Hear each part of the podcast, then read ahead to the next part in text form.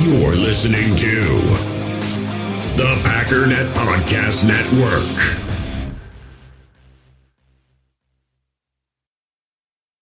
We all have smartphones, and we all know they're pretty amazing, but they also can be amazingly distracting, especially when we're around other people. So, US Cellular wants us to reset our relationship with our phones by putting down our phones for five. That's right, a company that sells phones wants us to put down our phones. And to see what we find, learn more at uscellular.com forward slash built for us.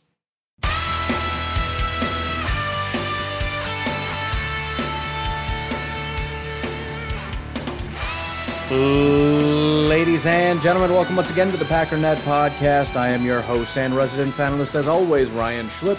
Check us out online, packernet.com. Find me on Twitter, pack underscore daddy. So, a couple things to address, and again, I do want to kind of go through a little bit more in details. I've had a couple different questions and a couple different comments, and I kind of want to just rip through that. By the way, I have already gone upstairs to tell the children to please keep it down, and um, I'm failing in that regard. Kids, for some reason, are just super jacked up. The baby is just super hyper. The dog is going nuts and barking. The dog very rarely barks, but um, they're in a, they're in rare form today. I don't know. So um, one of those things where I want to reserve going up a second time because going up a second time means I got to take it to another level of scary dad, and I, I just I'm not in the mood. I'm I'm everything's fine. Kids are in a good mood. I don't want to get all mad and all that stuff. So I'll give them a chance to just calm down. It's one of those things, though, man. You, you can't you can't not listen to dad. You know what I mean? Like if dad says, "Hey, do this," and they're like, "That's." you let them get away with that, and you lost your house. I'm just saying, it's over. So I'm gonna pretend I don't hear anything for a little while, and we'll see how it goes. Parenting is hard, man. You know, it's like I thought it would be a lot easier. It's not easy. Um, anyway, so one of the things I wanted to touch on, and I think if you've been listening for long enough, you kind of recognize this, but I figure I'll just open it up to everybody because I know when one person sends out a message, a lot more than that one person are thinking it. So John hit me up on Twitter. It was not happy that I spent half the episode, well, half the episode, half of the half talking about the Bears, half of the half uh, trashing Packer fans. Um, his comment, not sure if insulting your entire fan base was a sound marketing move. 30 minutes in and nothing out of it but Bears hate and ripping fans, which why would Bears hate bother anyone, but whatever. Here's the thing there's only two ways about this, a couple different things. There's only two ways that I can run this podcast. I can tell you exactly how I feel, what I feel, and exactly how and in what capacity I feel it, and give you exactly what I'm thinking at exactly that moment. Or I can be very measured and try to make sure that I don't ever step on anybody's toes. I mean, I got Bears fans that listen to this podcast. I could be very, very polite about the Bears. I got Vikings fans, Lions fans, uh, and of course, lots and lots of Packers fans. We've got Republicans and Democrats. We got men, we got women, we got whites and Asians and blacks and Mexicans and Colombians and Nicaraguans. And I can sit here and try to measure every single word and every single thing I say to make sure that everybody has the most comfortable experience in the world. Or I'm just going to tell you how I think, and if you don't like it, you can stop listening. I kind of like the second one. It's my podcast. This podcast is a place for me to just say, here's what I think. And if you like it, you can tune in and hang out with me, and we can just have a conversation. If you don't like it, you don't have to listen. And as I told John, so far it's been working out quite well for me. And to be honest, that's kind of the appeal of podcasts. And granted, yeah, I guarantee you, a lot of people don't listen to me because of something I said at some point. Comes with the territory. But at the same time, you got other podcasters that don't ever say anything and they just kind of keep it very vanilla, and people don't like it for that reason. They toe the company line or they're always negative or always, people are going to not like whatever, so you might as well just be yourself. Because authenticity is what podcasts are about, anyways. So that's just the reality. And the fact of the matter is, and and it's kind of telling that John never. Um, and again, he's just saying I don't think it was a smart move. I'm guessing he was offended by it, but he didn't say that. He just said it wasn't a good marketing move. So fine. First of all, I don't know if I necessarily agree. Some of the times when I'm the most controversial is when things really ramp up in the positive for me. And so I try to just stay away from that because I don't want to just be a shock jock, which shouldn't surprise anybody because shock jocks are the ones that make all the money. And now I can see why. Because if I come on here and say something super controversial, lots of people, that's when I get all the messages. This, you're awesome, you kill it, you're so honest. I get way more donations. I get all, people go nuts. But again, I'm not just doing it for doing it. I just it and I usually hate when that happens because I know I'm going to get a bunch of negative stuff and I hate that.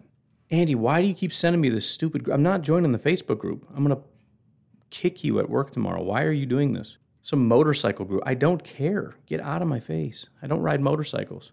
But anyways, the the one thing that he omitted was the part where I was incorrect. And so the fact of the matter is what I'm saying is true. And if people just don't like it, I don't care. You have to stop. I, I am sorry. I'm I don't ascribe to the ideology that everybody's choices are correct and everybody should be accepted for every single thing that they choose to do. That's silliness, right? If you have a drinking problem and I tell you to stop drinking and that hurts your feelings, I'm sorry. But it's also true and you should probably knock it off. If you're doing things that actively distract our team while they're on the field, I'm going to tell you to knock it off. This is a Green Bay Packers podcast. The entire point of this podcast is to celebrate and get excited about the Green Bay Packers, and you're hurting the team that I like.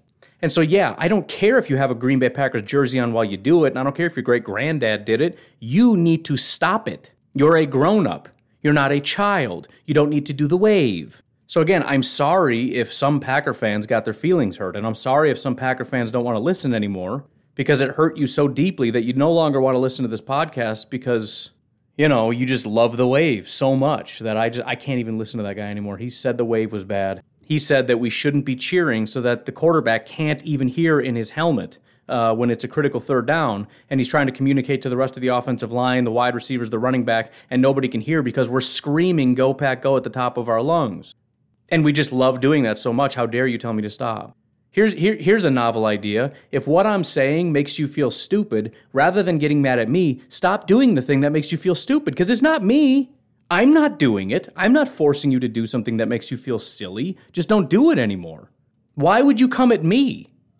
I'm not incorrect. The entire football team is telling you to stop doing it. The, the head coach of the Green Bay Packers is begging and pleading with fans to please stop doing this. This is not up for debate. This is not a question. You are harming our football team and hindering their ability to win football games, and I'm telling you to knock it off. It's not a debate or a discussion. Just stop it. It doesn't have to go any further than this. If you're listening to the sound of my voice, nobody wants you to do this. Nobody. Everybody in the stands, thinks you're a dummy, aside from the people that are participating. The Green Bay Packers on the field, Aaron Rodgers is looking up at you saying, I hate you. The head coach is throwing his hands up saying these guys are idiots. They're not going to go to the podium and say that, right? That's why he prefaced it. I just so you know, I think you guys are the greatest fans in the world and and that whole thing, but uh, you know, uh guys, uh, maybe it's childish. It's silly and it's not complicated. You can do this. You'll figure it out. I'll be honest, when I said all this, I assumed everybody listening to this podcast, at least 99.9% of you, already understood this concept. And the vast majority of the people, again, that do this kind of thing, they don't really know because maybe it's not intuitive, fine, but they don't know because they're not on Twitter where people say it every five seconds please stop, please stop, please stop, please stop. They're not listening to podcasts where I guarantee you this isn't the only podcast. I promise you. I don't really listen to a lot of other Packers podcasts, but I would be stunned if Bukowski and Meerdink and the, the folks over at Packaday and everybody else didn't at some point say, please stop. Everybody's doing it. So my assumption is these are just people that are not on social media and listening to podcasts. If you are listening and you hear my voice, just stop. We're good. We don't have to fight. Doesn't have to be a big thing, right? I'm not attacking you as a human being. There's nothing in your DNA that I'm mad at. It's just an activity you're participating in that is problematic. And you got to stop. And that's it. And if that's attacking the fan base, well, then I'm sorry. I'm, a, I'm attacking a behavior. And everybody that does that behavior, yes, I'm absolutely attacking them. And the people that are not doing that behavior, I'm not attacking them. So again, if Shirley at the stadium was doing it yesterday but doesn't do it tomorrow, I don't have a problem with Shirley. It's not the individual, it's not the person, it's not even the fan base. It's a behavior that some people participate in that has to stop. And it's a ridiculous thing that we have to even say these things.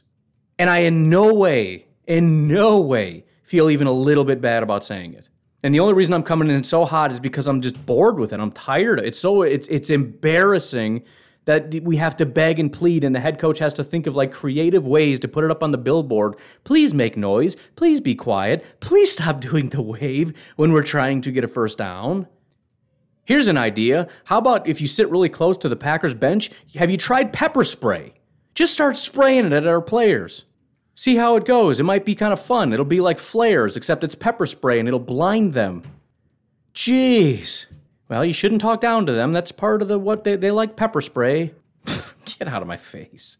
So yeah, I I don't care. Scott just messaged me. He wants to know how the pork turned out. Pork turned out great, man. It was good. It was very good. Made a chip dip. I, I so I found this ancient recipe that my family used to make, and everybody forgot about it, but I never forgot because they changed it to basically like a queso, and it's just it's nowhere near the same. Finally, after because if you if you look for chip dip, apparently there's only two dips in the world. There's queso, and then there's the buffalo chicken. I scour the universe, and those are the only two that ever pop up. And there's like different kinds of queso or what, you know, I use this cheese and I use this much tomato and I use onion. I don't use onion. Nah, man. Nah, man.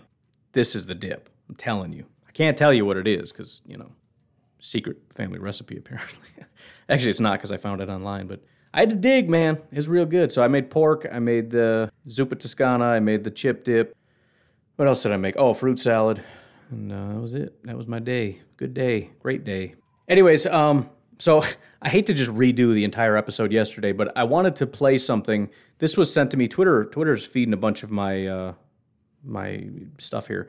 Um, but Sir Edward sent me something. He said, Pack Daddy, the Bears uh, are already in panic mode and for good reason. Skip the intro, give it a few minutes. We should be thankful. So I'm going to play this for you. I don't know. I, I, always feel like I'm being lazy, but I, I really enjoyed it. And it also was kind of nice to hear a bit. This is, by the way, this is how I remember Bears fans. They're hypercritical people. Remember yesterday when I just said that it's such so uncharacteristic of Bears fans to be super optimistic with nothing there? They're usually very negative. These guys just, they brought me home, man. It was just like being at home, getting that Portillo's hot dog or the Chicago style pizza or what. It just, it felt like home.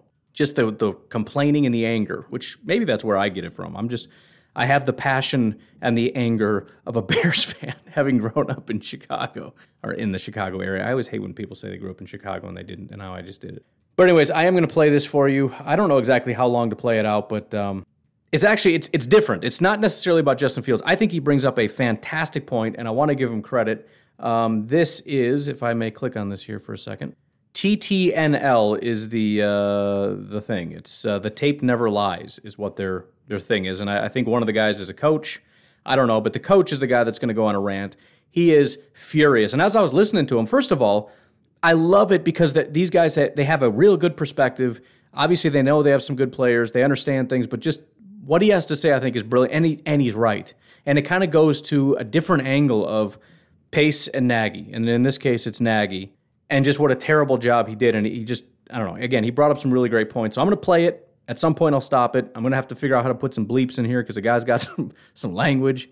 But um, then we'll talk about it. But it'll be enjoyable because it's Bears fans who are just furious about the state of the Bears, and it's that's always fun for Packer fans to listen to. What's up, Shane? I mean, guys, here it is in a nutshell. You know, I come from football, and football is my life. So when I everybody's going to have their opinions.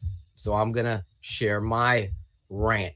As a coach, I believe you prepare the entire football team to play a game. So, with that, and the whole understanding that there is a Justin Fields on the roster that's like got this electricity to him, and you saw it in the first week and you know it since you've drafted him that he's going to be the franchise signal caller with the blame you put on Mitch and everything became the perfect storm of stupidity when it comes to coach Nagy because he doesn't have his team prepared. The the team is a reflection of a head coach. My father taught me that as I took the controls to be a head coach. So to put Andy Dalton out there without your starters, Mooney, Allen Robinson sitting over there, D- David Montgomery. I don't care. Two series. You go out there and you prepare your football team. This is the same kind of as bubble wrap gate.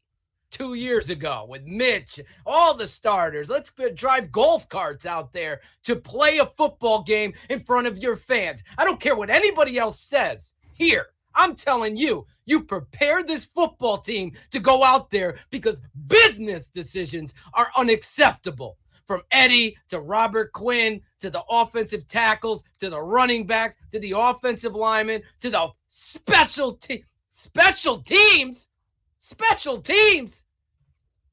You could have Special Olympics out there and seen better effort. The reality is, this is a wake up call. Unfortunately, this isn't Matt Nagy's first go round. This isn't. That's why it's so disappointing. And it's unfair to Andy Dalton. It's unfair.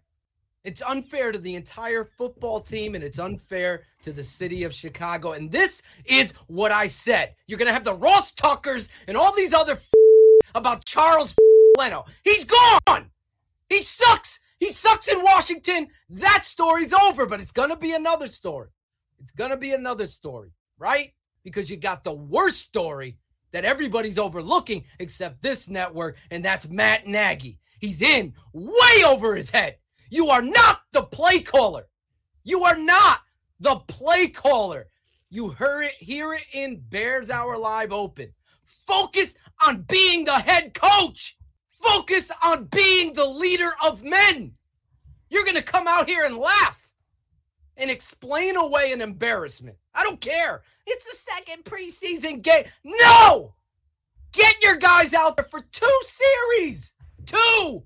Playing with fire and passion. The crowd is chanting, We want Justin. We want Justin. The city is booing fairly or not, Andy Dalton. And you know who's responsible? The bald headed of negativity. That's who's responsible because he's not prepared. This moment is big. It's big because you know somebody's waiting in the, the, the batter's box that's a home run hitter. And that's Justin Fields. So you're setting up Andy and your whole freaking team to fail because you're not putting your starters out there. You think it's fair to Andy? It's not. It's not. And it crumbled over, toppled over backwards because you got overwhelmed by the Buffalo Bills at home. And granted, this is preseason. This doesn't count. This is a glorified scrimmage, but I'm just telling, I'm speaking to him. Matt Nagy is a horrible head coach. He's got horrible preparation. We all know. My father's talked about it. We've had Olin Kreutz talk about it. We've had every analyst that speaks truth, of Steve Edwards talking about it.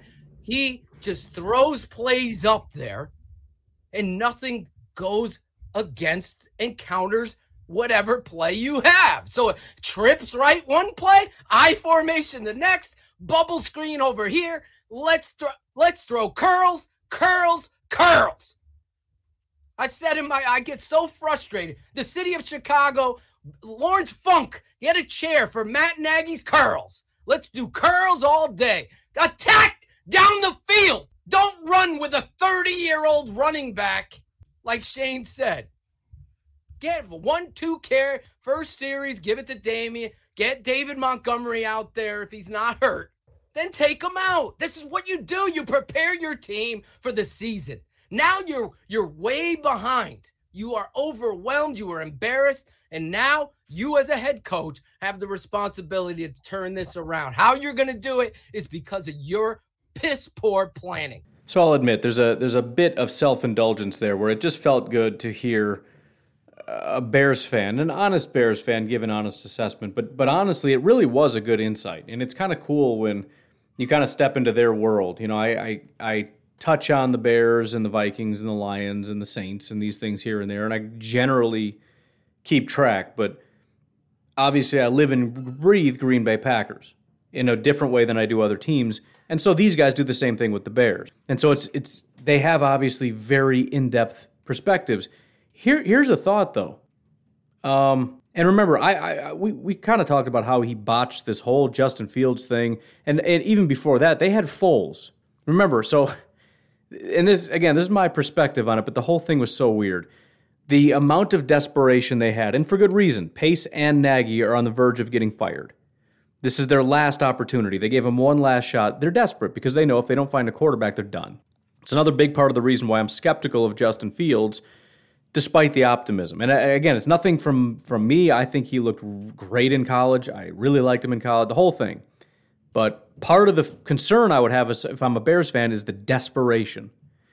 The desperation they had to get Russell Wilson, which fell through. The desperation they had to get um, Deshaun Watson, which obviously fell through because of his whole legal situation. Desperation. And so what did they do? They turned to Andy Dalton, who was horrific.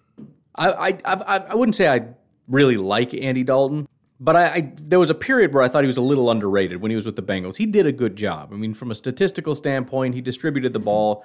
When he and AJ Green were humming, man, that was a pretty good duo. That dog, I tell you what. But he went over to Dallas, and I mean, just it was an absolute disaster. A disaster. It was horrific. And so we kind of got down to the the wire here where they were almost desperate in getting Andy Dalton. So much so that they had two veterans, Dalton and Foles, and I would argue, and maybe I'm wildly mistaken, but I would argue it's at least debatable that Andy Dalton is a clear, clearly a better quarterback. I think recently Foles has been a better quarterback. Now maybe he would have won the competition. I don't know, but the but the crazy thing is they were so desperate.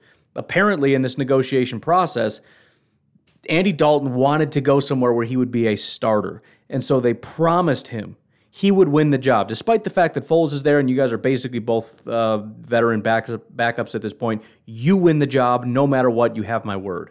And so Foles loses the job, getting no opportunity to defend his title or to even compete for the job. And the Bears really handcuffed themselves by taking Foles out of the equation and just replacing him with Dalton, who doesn't seem to be much better. But I, I don't, again, the whole thing is just such a mess. And this is more pace than Nagy, but whatever.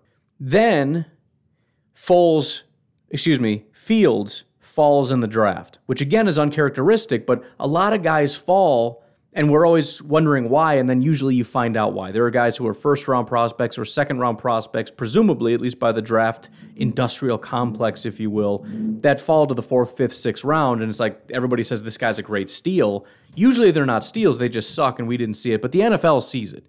Fields falls, and there's a lot of teams that need quarterbacks, and they're like, nah, I'm good. They take Trevor, they don't take Fields. They take Zach, they don't take Fields. They take Trey Lance, they don't take Fields. And Fields not only doesn't go in the top three, he doesn't go in the top five, he doesn't go in the top 10. But who gets him? The Bears, the team that is so unbelievably psychotically desperate for a quarterback, which doesn't instill a lot of confidence. And it doesn't mean automatically that Fields is going to be bad, but it does point to a team that possibly would be willing to overlook whatever flaws all these other teams are looking at, which again, I don't see them. I don't know what they are, but I'm not at the level of what these other guys are and all their staff who do nothing but evaluate football talent at the college level. So they're desperate, they trade up and they draft Fields, right? So the whole thing is kind of a mess. On top of that, they already promised Dalton. So even after they get him and everybody's like, well, Fields is going to start day one automatically, right? That's just a given. They said, no, Dalton is our guy, guaranteed. So again, they don't even give Fields the opportunity to prove he can be the guy because they gave him the word. And then he, he walked that back and said, I never promised him, I just said he would be, or something stupid like that. It was the most ridiculous comment. I don't remember what it was, but it was something to that effect. Like we didn't promise him, but we we told him that he would be. But it, I never promised him anything. It's like okay, that's kind of a promise, but but I guess we'll we'll do the semantics thing. And and so the reason that I'm I'm kind of giving this whole backstory is because of as this fine gentleman is pointing out, what a terrible job they do of just leading properly because at the end of the day, there's more to football than just the X's and O's and even the accumulation of talent. There's a way of going about doing things. And again, Foles never had the opportunity to even compete. And by the way, remember, a lot of guys say they don't want to be there. Their star wide receiver says he didn't want to be there. They had to tag him, and finally he's like, all right, I'll sign the stupid thing. Let's we'll work something out. Akiem Hicks, before recently, when he's like, oh yeah, I definitely want to stay a bear, he wanted out. It's only until now when all his options are dried up and he realized if I don't get a contract soon, I may never get a big one, especially if I get hurt or my talent falls off. So he wants that last big check and he knows the Bears are the last place to get it. Plus, as I said, kind of a PR thing. if one of your best defensive players and a guy that the city of Chicago loves deeply says, I want to retire a Chicago Bear and you don't pay that man, they are going to crucify you. But a lot of guys said they want out, right? I talked about Long, the guy that retired. Somebody asked him, Would you ever come back? And he said, As long as it's not with the Chicago Bears, yes. That's the one team you refuse to come back to. This guy with the YouTube channel, he even said he's had guys on his show Chicago Bear guys like Olin Kreutz, and he named a few other guys who said Pace is terrible. These guys are terrible at leading people. So this whole thing is a mess, and the guys that are there are unhappy, and they've created this disaster. And what he said made so much sense. Think about this for a minute. There, as he said, there's so much buzz in Chicago, and I've even said it's kind of silly because it is. But I get it, right? You're excited because this is it. This is our moment you have to play off of that. You absolutely have to. And so I would I would go so far as to say my number one goal, and this isn't true for the Packers. Packer fans don't care. There are, there are, there are like four total Packer fans that are mad that Aaron Rodgers isn't playing. Doesn't matter. But when you're talking about Chicago, and everybody for the first time in a long time is so unbelievably excited, your number one goal should be to put Justin Fields out there and Andy Dalton to some extent, right? But but these guys need to be out there and they need to succeed. The Chicago Bears fans have a taste of something real, that things are about to change. But it's not just the fans, it's your players. And most importantly, it's Justin Fields. I know this is a Packers podcast, but bear with me because listen, the the level of success that the Bears have has have have as as has a direct relation to the happiness in your life. And what I'm saying is there's a lot of things going wrong for the Bears right now that are going to cause problems. Just like doing the wave during the Packer game could cause problems and cause a hindrance to them succeeding. They may have drafted a good quarterback, but they may get in their own way and cause him to fail. Similar to what happened with Trubisky. And granted, maybe most of that is Trubisky's fault, but it's also possible that he goes somewhere else and can succeed. He seemed pretty good with Buffalo, after all. By the way, side note, if you're going to send somebody a message that you just found out if your kid is a boy or a girl and then you leave them hanging, that's rude. So, my half Mexican lawyer, Blaine, sent me a GIF telling me whether it was a boy or a girl. Here's the GIF he sent. This is how cruel he is. It's a banner. The GIF is a banner, and it says, It's a boy.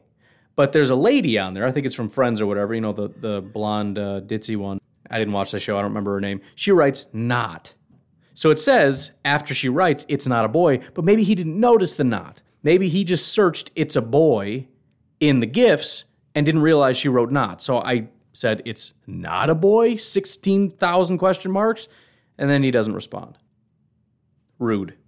Rude. I'm sorry. I thought we were friends. I thought we were cool like that. I thought you could at least answer your phone and be like, dude, it's a, it's a girl, it's a boy, whatever. I guess we're not close like that. I guess you want to spend time with your family after you just found out if you're having a boy or a girl. You want to hang out with your wife and your kids and your mom and celebrate. Whatever, bro. Thought we were tight. It's cool. Anyways, what are we talking about? I'm just kidding, obviously. Um, right. So it's it's very important that we talk about the Bears a little bit. They basically have both of their starting quarterbacks. You got your starting quarterback who you promised would start, and I don't know why, Andy Dalton. And you have the guy that Chicago is the most excited about that they've been in decades. And you put them both out there and set them up to fail. Think about this. He listed a bunch of guys that didn't play. You have some of your best players along your offensive line, and most importantly, wide receivers that are not playing. And you look and say, well, yeah, I mean, so so do the Packers dude, you're starting, you're starting quarterback, and you're starting Justin Fields, who's injured, by the way. He's fighting through an injury to go out there and play, and you pull his offensive linemen and his wide receivers to go out there and just get annihilated. On top of that, you know who else I noticed was out there? Khalil frickin' Mack. There's no rhyme or reason to why you're putting certain guys out and certain guys not.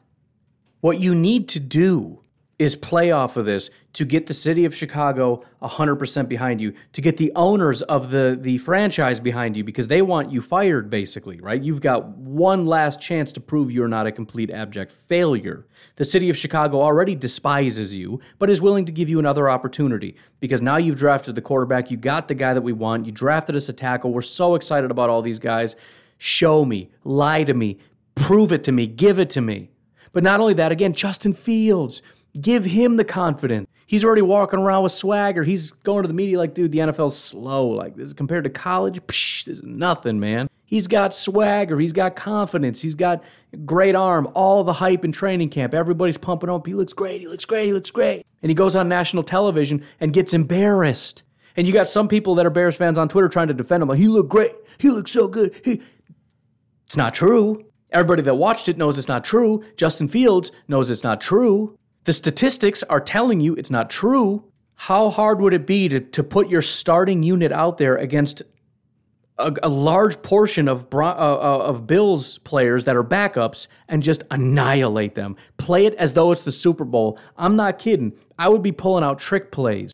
I would make I would decimate my goal. It would be the Super Bowl. That first drive, again, if we were if we were intelligent and we really wanted to do this properly, Justin Fields, we would have never promised Andy Dalton anything. I would have come out and I would have said, we're going to give Justin Fields the first crack this time around. Right? He didn't win the job. We're just mixing it up. We're going to put him out there with the starters. We're going to see what happens. I'm putting all my starters out there. I'm going to give him like maybe a quarter, and he's going to have every piece of the arsenal starting running backs, starting wide receivers, starting tight ends, starting offensive line, and I'm going to play these drives like it's the freaking Super Bowl. I'm going to pull out every trick play that I know in the book, and we are going to march down the field and we're going to score touchdowns effortlessly. We're going to get 10 yards per per play. We're going to pick this team apart like it's not even there. I don't care if we're giving away a couple plays because I want so much hype and confidence. I want the national media to say, "Watch out for the Bears. They're winning the North." I've never seen anything like it. They're they're already doing that, and the guy's not even doing anything. It doesn't matter if you come out with all your starters against backups,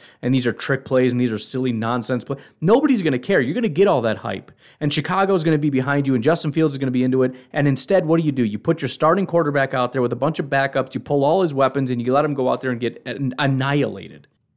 And I'm coming at this from the exact opposite perspective of our friends over at The Tape Doesn't Lie or whatever it is. I'm coming at it from the perspective of this is awesome. This is great.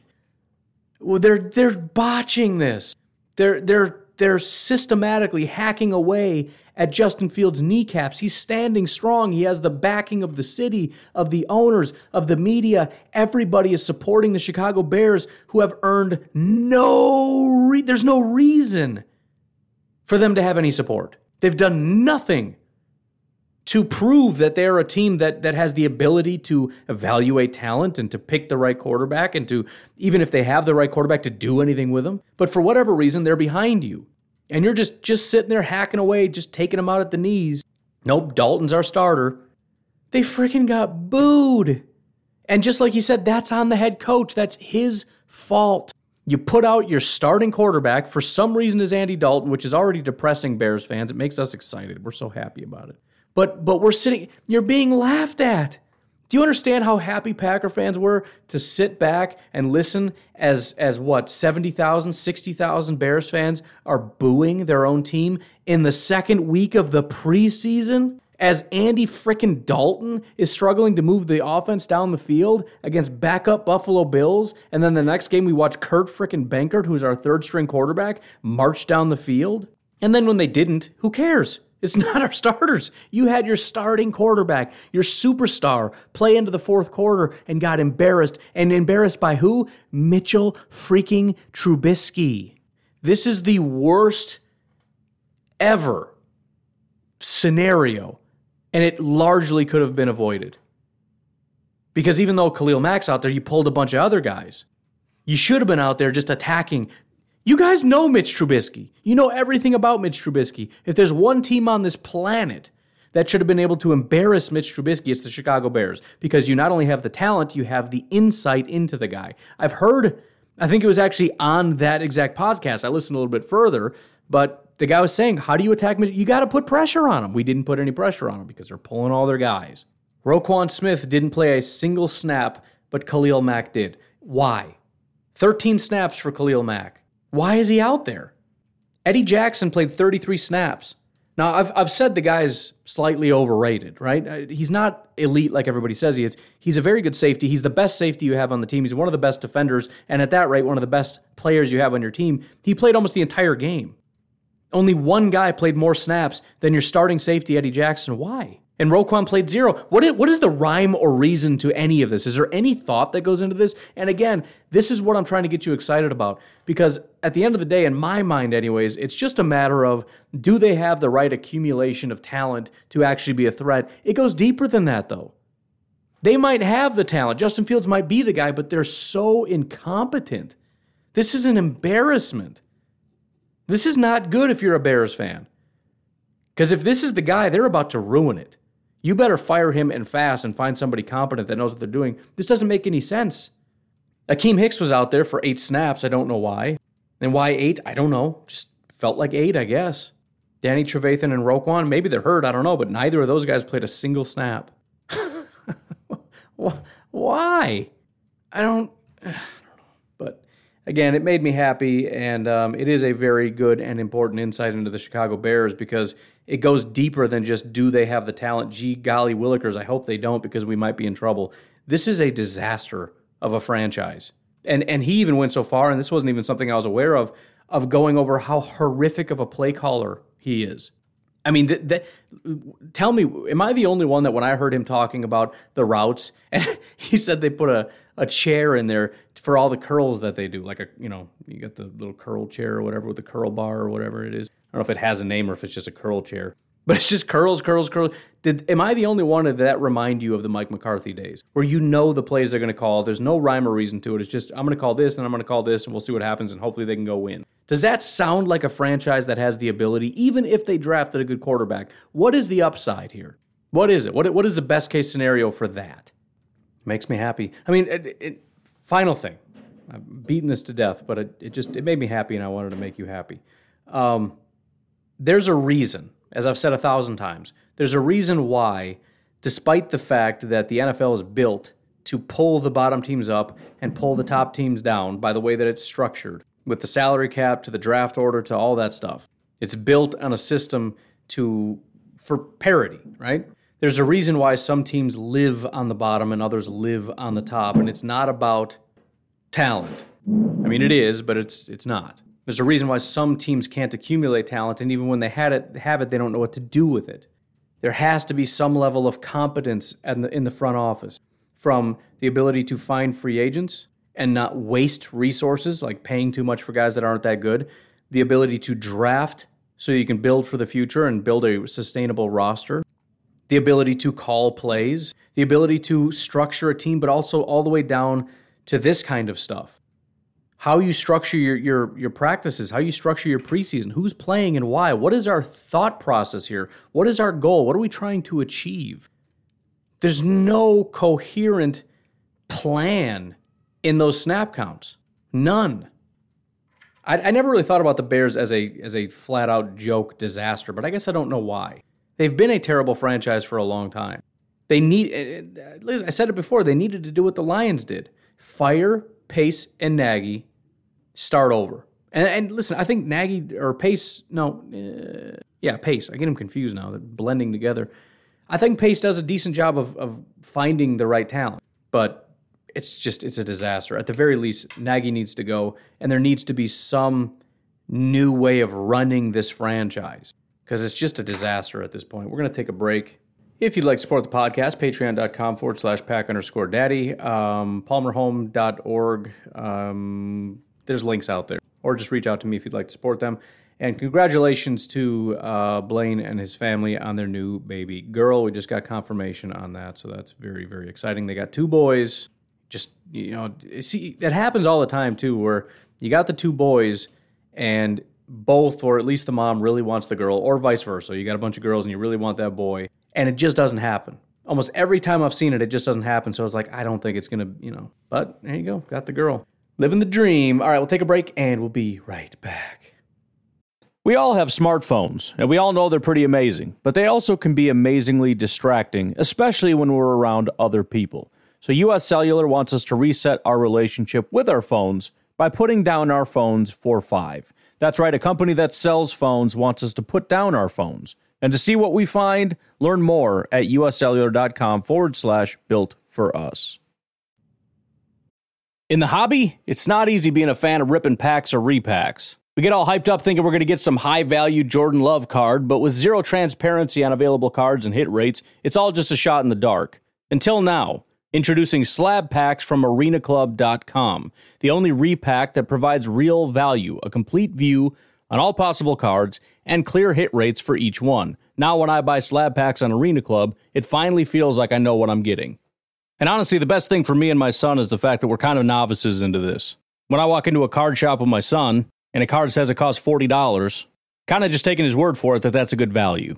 So I appreciate the transparency on grading, as well as just getting excited about seeing what you could potentially get.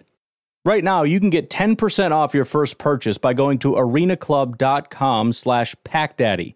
Wow, that's crazy offer. 10% off a $400 slab pack. That's 40 bucks right there. Anyways, that's arenaclub.com slash packdaddy for 10% off your first purchase. When you need mealtime inspiration, it's worth shopping Kroger, where you'll find over 30,000 mouthwatering choices that excite your inner foodie. And no matter what tasty choice you make, you'll enjoy our everyday low prices, plus extra ways to save, like digital coupons worth over $600 each week. You can also save up to $1 off per gallon at the pump with fuel points. More savings and more inspiring flavors make shopping Kroger worth it every time. Kroger, fresh for everyone. Fuel restrictions apply. With threats to our nation waiting around every corner, adaptability is more important than ever. When conditions change without notice, quick strategic thinking is crucial. And with obstacles consistently impending, determination is essential in overcoming them. It's this willingness, decisiveness, and resilience that sets Marines apart. With our fighting spirit, we don't just fight battles, we win them. Marines are the constant our nation counts on to fight the unknown. And through adaptable problem solving, we do just that. Learn more at marines.com.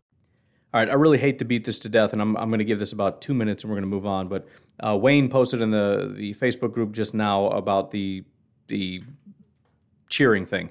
Um, essentially, in summary, what he's saying is first of all, calling people old, he says they're not that old. It's probably people in their 50s saying, sit down.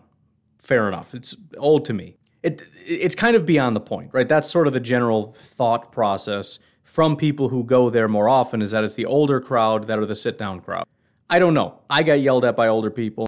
The one time I went and I stood up and it was annoying. If it's young people, old people, it doesn't matter. It's it's about behavior. It's not about ageism or racism or sexism or whatever. It doesn't matter. Don't do that.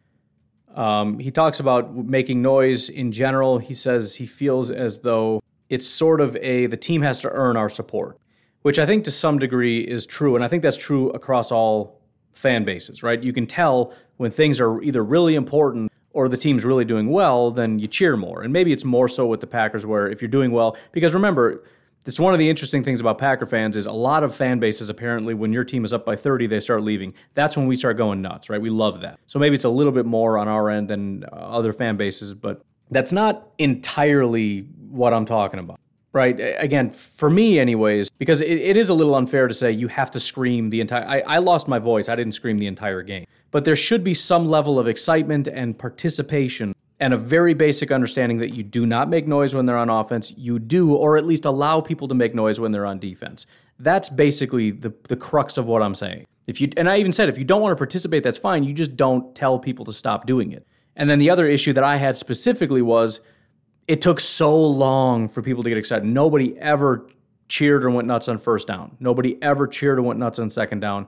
It was third down, and it was usually really late. So at the end of, so I learned like don't even bother getting up on first and second. You're not allowed. But as soon as second down was done, I got up and I'm like, all right, let's go. And I started yelling, and nobody wanted to participate. Nobody else wanted to get up. And then finally, when they broke the huddle and got got to the line of scrimmage, then people started to slowly start, and it was such a slow buildup. There was almost no noise. So, and again, that's sort of beside the point. I think that could be, should be better, especially as younger and younger people go. All right, if we're going to make this an old young thing, fine. If you don't like the old people telling you to sit down, fine. Then go there and start making noise. Whatever it does, but it doesn't matter. Even if you don't want to make noise, again, that's not really the core ish- issue here. The core issue is very simply don't do the wave, don't make noise when they're on offense. Make noise or at least allow people to make noise on defense. That's it. And as far as the wave, he says that's an entirely different group of people. It's primarily young people who just want to go hang out and say, "Hey, I went to a game." Like it's uh I always think of the wave as sort of what do you call that? Minor league baseball, I guess. You know where they have all these other activities. You go to a minor league baseball game not because you care about the team, but it's just all the fun stuff. They got the t-shirt cannons and they the hot dogs and the the games and all these different kinds of fun things. It's it's it's a fun environment, and the wave is just one of those things. Again, I don't know. I don't know about the age. Doesn't really matter.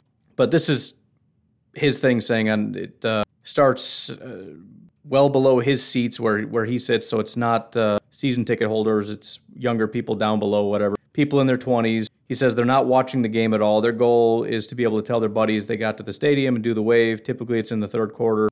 Doesn't matter to them what the score. Again, the particulars aren't important. The coaching staff and the team are begging you to please do not do the wave when it's on off. I don't care if you're a season ticket holder. I don't care if you're 90, 40, 60, 25. All the kids, I'm not mad at the kids. The parents just be like, no, no, guys, we're not going to participate. They're dumb. We're not. All right. That's called parenting. So that's it. That's the whole thing. Very simple rules. Do not do the wave on offense. Do not make no noise, like a lot of noise, screaming, cheering. Obviously, you can talk and participate. The quieter the better, but no screaming, whatever. When the team is on offense, on defense, your goal should be to make noise at all times. I mean, when they're in the huddle, that was the other thing. You don't wait until after they're out of the huddle because they sh- if they can't hear in the huddle, that causes problems. But if you don't feel like it, if your throat hurts, you're just not into it, that's fine. But let the the 25 year old who's rip roaring drunk, let him scream. Do not tell him to be quiet. Do not tell him to sit down. Just don't do that. And let's see if we can build up that culture. All right, if you can't do it all the time, fine. Take a couple plays off. But if the whole stadium is doing that and taking a couple plays off and you alternate when the plays are, you don't have to coordinate that. You just stop when you feel like stopping. It's going to be a very loud stadium. That's all I'm saying. I don't care about the particulars. But anyways, thank you, uh, Wayne, for your insights into that as somebody that goes to a lot of games. Again, I, I don't really care who's doing what as far as what type of people they are. It's just it's it's very basic bad behavior that shouldn't be happening, and that's it. All right, took way too much time, but fortunately, it's a daily podcast, so we'll be all right. Anyways, um, I'm trying to think because now we're a little short on time. What I want to do, JJ had reached out. Um, I think I kind of touched on it, but maybe not as in depth as he would have liked. Um, he wanted a little bit more of an update specifically on how our draft prospects are doing. And now that we've got two games in, we kind of touched on some of these guys, but we'll go through it and I want to look at them in relation to how they're doing with other rookies or within their position group or whatever. And maybe that's just what we'll do today. Again, it's not exactly where I wanted to go, but we're already an hour into this. not an hour, but whatever. So, um, all right, how should we? Let, us go uh, pick by pick. So we'll start with Eric Stokes. As of right now, again, Eric Stokes only 12 snaps. It looks like in um, in two games, so not a lot. But he is currently ranked 40th. Why does it keep doing that? 40th out of 57, which isn't super high, but again, it's a 56 overall grade, so it's basically average. Um, there aren't a ton of guys that are super great. There's only 14 out of the 57 that have a good grade right now. Patrick Surtain, Surtain, whatever, is kind of the only one that was a, an early pick. Greg Newsome, for example, again, another guy that was very popular for the, the, a lot of Packer fans wanted, is 54th out of 57 right now. He's uh, really struggling. But again, he also 12 opportunities so far. So um, again, not a lot to go on. He has so far in total for the preseason. Three targets, two receptions, 28 yards. Longest reception against him was 24 yards. Uh, one forced incompletion, one pass breakup, so that kind of goes hand in hand. That forced incompletions aren't always pass breakups, but I'm assuming all pass breakups are forced incompletions. Uh, 96.5 passer rating when targeted. He has two tackles, and that's about it. Second round pick Josh Myers right now is, of all 2021 centers drafted, probably not super surprising to you, number one overall because he is a offensive lineman that the Packers picked. I mean, it just comes with the territory. Um, so there are there are kind of a decent amount of them. So it's not a very small sample size, but it's not as big as corner. Obviously, there's only 15 of them. Um, but he has a 78 overall grade over two weeks, 26 opportunities. So it's not that small of a sample size. 11 run blocking, 15 pass blocking. Um, Landon Dickerson, I think, went before him. He's not on this list. He maybe is playing guard. I'm not entirely sure where he is, but he's not here.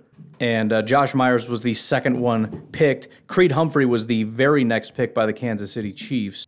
Creed Humphrey is currently ranked fourth, also doing quite well, 75.4. So there's four guys that are doing well, and then there's a big drop off after Creed Humphrey. So Josh Myers is number one, 78.8. Cole Banwart by the Tennessee Titans, no idea who that is, 76.3. Quinn Meinerz of uh, UW Dub, 75.7. Awesome to see him doing so well. And then Creed Humphrey is fourth at a 75. Then it drops to a 67 overall. So it, it falls off quite a bit. The other exciting thing of the four guys that are doing well, three of them grade out competently as run blocking and pass blocking. Cole Banwart has a 25 pass blocking grade, but Josh Myers, 77 run blocking grade. He's the third highest. Cole Banwart and Creed Humphrey rank better as far as run blocking. Pass blocking, number one is Creed Humphrey, number two is Josh Myers. I don't know how Creed Humphrey ranks higher in both run blocking and pass blocking, but lower overall. There must be some other stuff going on that I don't know. I don't know how that works. I know I've asked that question before, um, and I don't I don't remember what the answer was. But uh, so far, Josh Myers given up zero sacks, zero hits, zero hurries, penalties. That's what it is. Creed Humphrey has a penalty. Josh Myers does not. So, anyways, um, 26 reps, all of them at center. He's doing great. Number one center in the NFL right now as far as 2021 draft picks.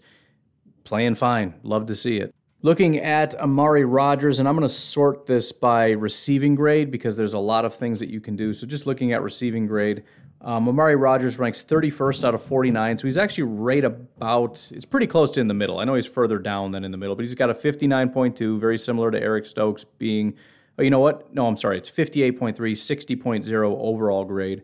Um, it's fine. He's he's right in the middle. Obviously, we know from watching him that's about right. You know, he does some things well, but there's just he just doesn't quite have it right now. So we'll see where that goes. But he's kind of right in the middle.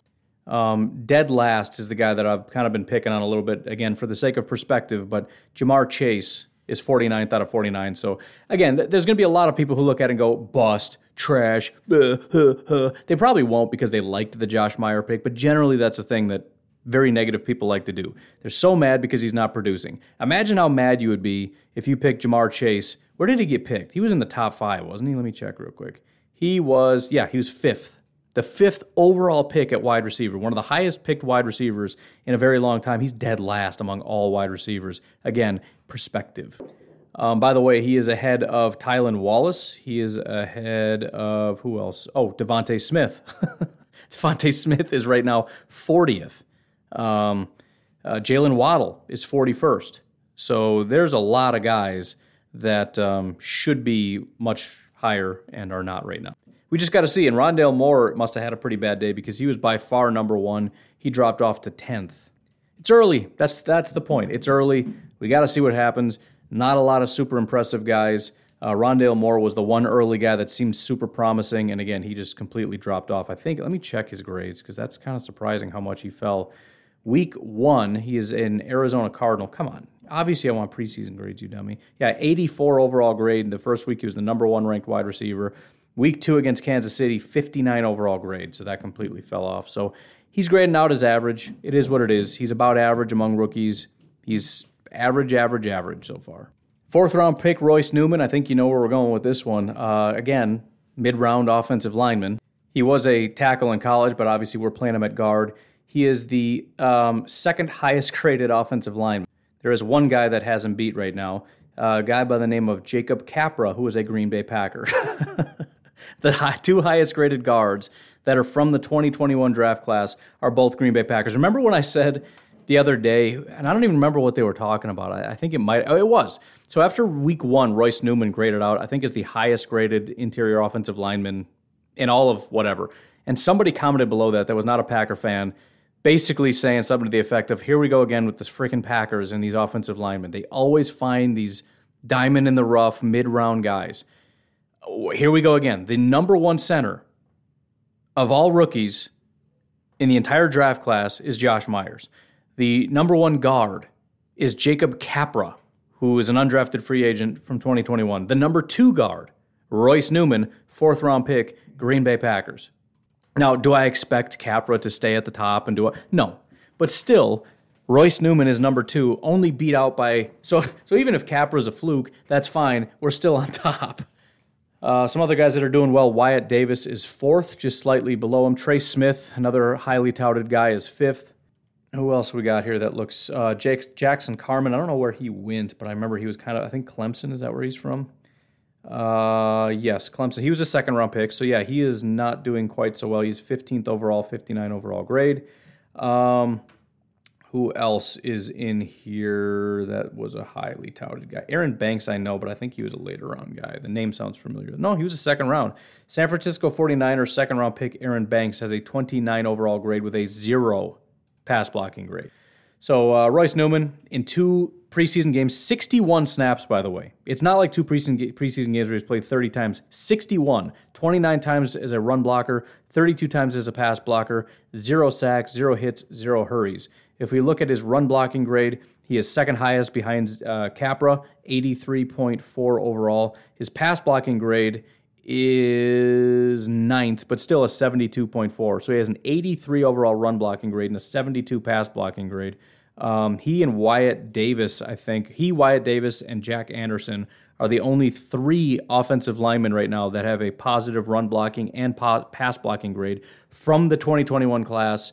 Um, at the guard position. Let me get rid of 2021 and just see where he ranks in the entire. Ah, that there's too many guys here. How many guys do we have now? There's just way too many. Well, no, there's. Jeez, why do you take the number away every time? Uh, 155. So that's way too many. And there's a ton of guys that just are ranked really high. Royce Newman is eighth of 155. Uh, Capra is fourth out of 155. And so the rest of these guys are all obviously veterans. So, so far, not bad, especially offensive linemen, which shouldn't really surprise anyone, I guess. TJ Slaton was our fifth round pick. He's another one that's technically graded out as average, but out of 37 defensive tackles, he is ranked 11th, so not bad at all, 61 overall grade. There are only six guys right now that have a 71 or higher overall grade. Not super surprisingly, we got another one, Mr. Jack Heflin. Mr. Who, where did this guy come from? Jack Heflin, undrafted free agent by the Green Bay Packers, is ranked sixth overall.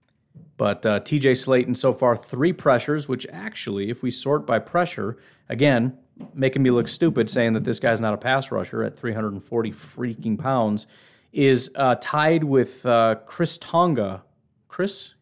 Kai, Kairi, whatever. Mr. Tonga with uh, tied for third with three with Tonga. Whatever. You figure out the sentence. Um, Loudermilk and Odighizuwa have five. He is tied for third place with three pressures. Um, he is one of only, looks like, let's see, three, four, five, six guys with a sack from the 2021 class at the defensive tackle position. He also has two hurries on top of that. He has six tackles, which is actually number one. Number two is Jack Heflin with five.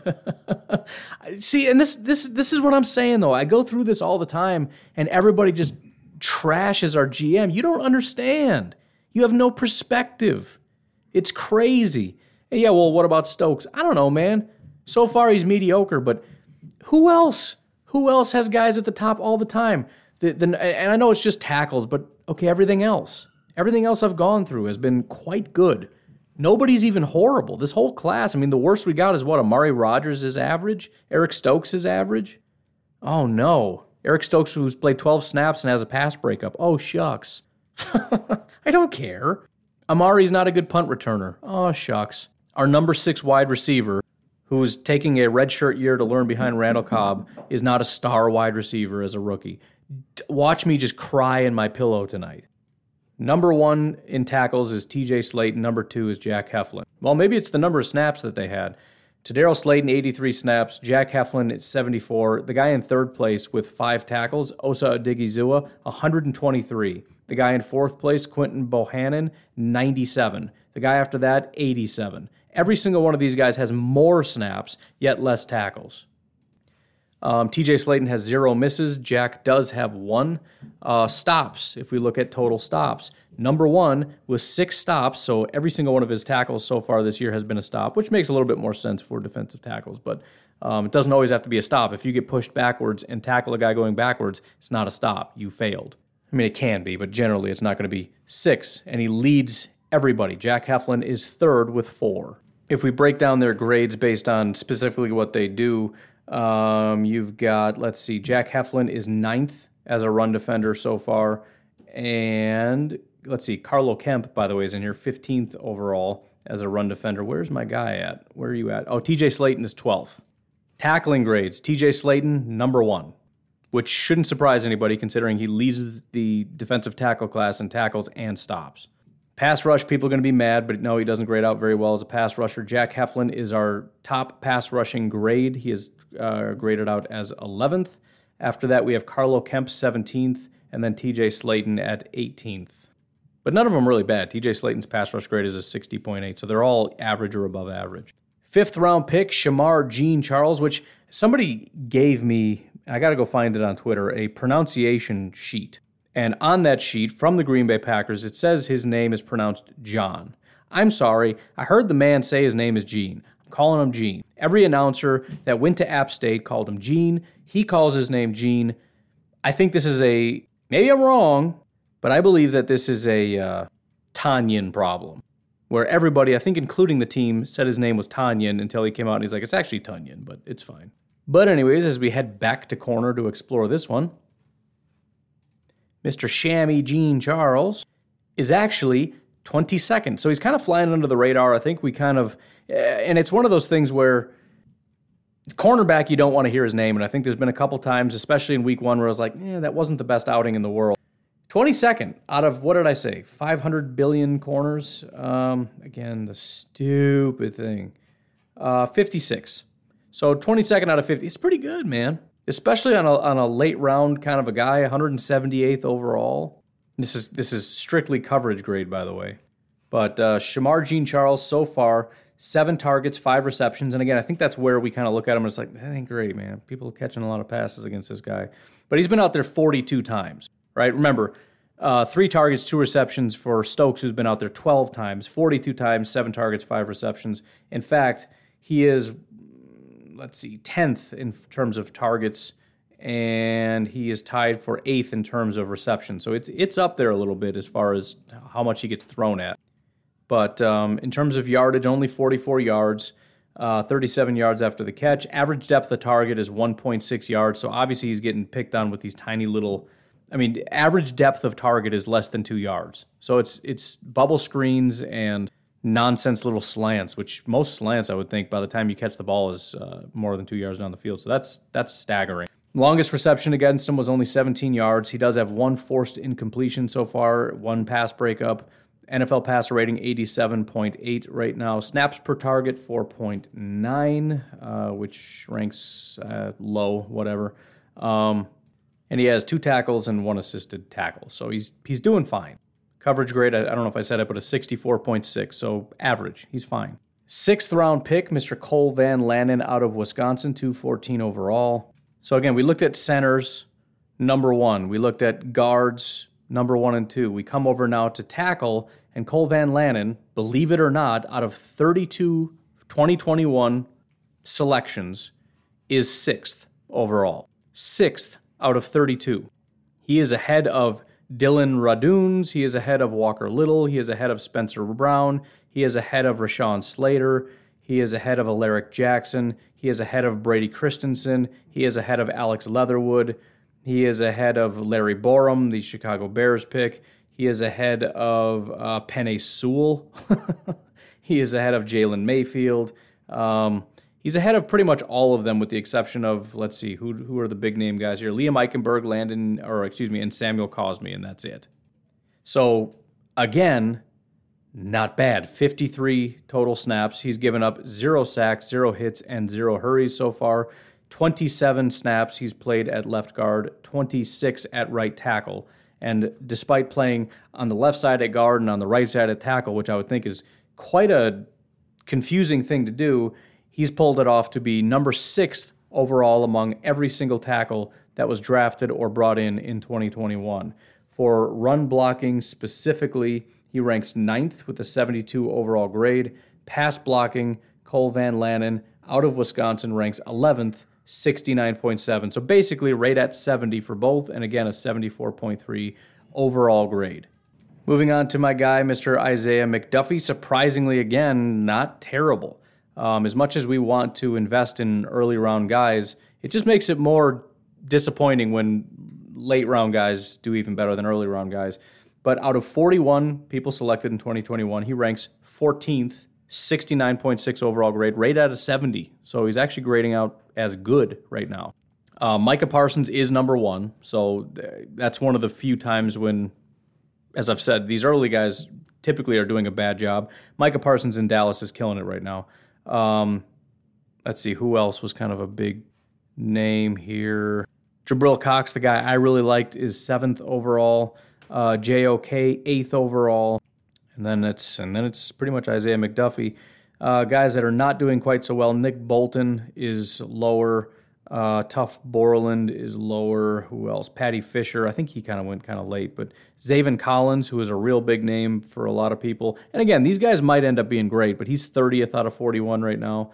Um, Jamin Davis, 33 out of 41. He was extremely popular among Packer fans. I think that's another death knell. When Packer fans really liked the guy, uh, Jamin Davis and Zaven Collins were two of the really really very well liked linebackers, and they're not doing very well.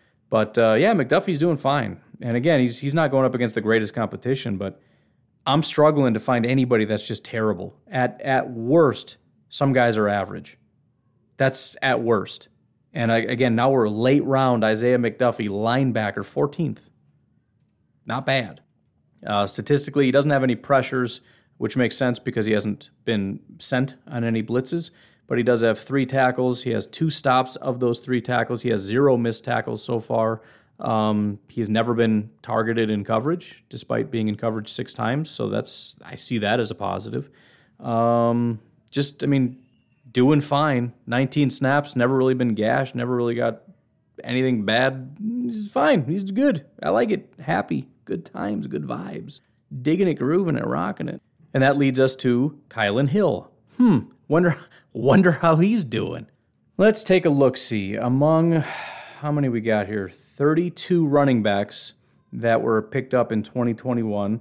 Kylin Hill is, let me see, as far as rushing grades go, where, where is he? I can't find him. Oh, there he is at the very top. Seventh round pick by the Green Bay Packers, Kylin Hill, number one running back. Now, overall, he's not. He's second. Larry Rountree's got him. Shucks.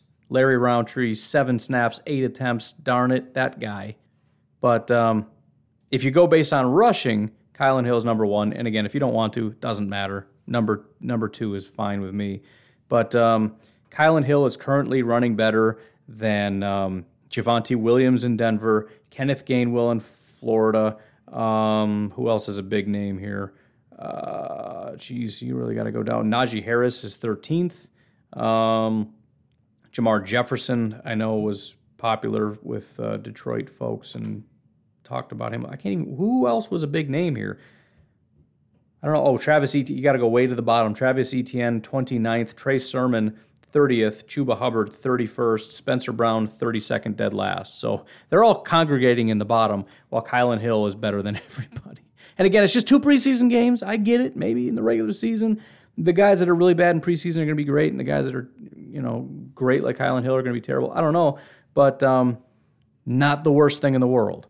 But um, statistics for Kylin Hill in two games 12 attempts, 27 yards, only a 2.3 average, but one touchdown, 3.42 yards after contact, five missed tackles forced, 12 yards is his longest, one carry over 10 yards. Um, 10 of his carries, 10 of his 12 carries were zone running, only two were gap. Obviously, we're a very heavy zone team.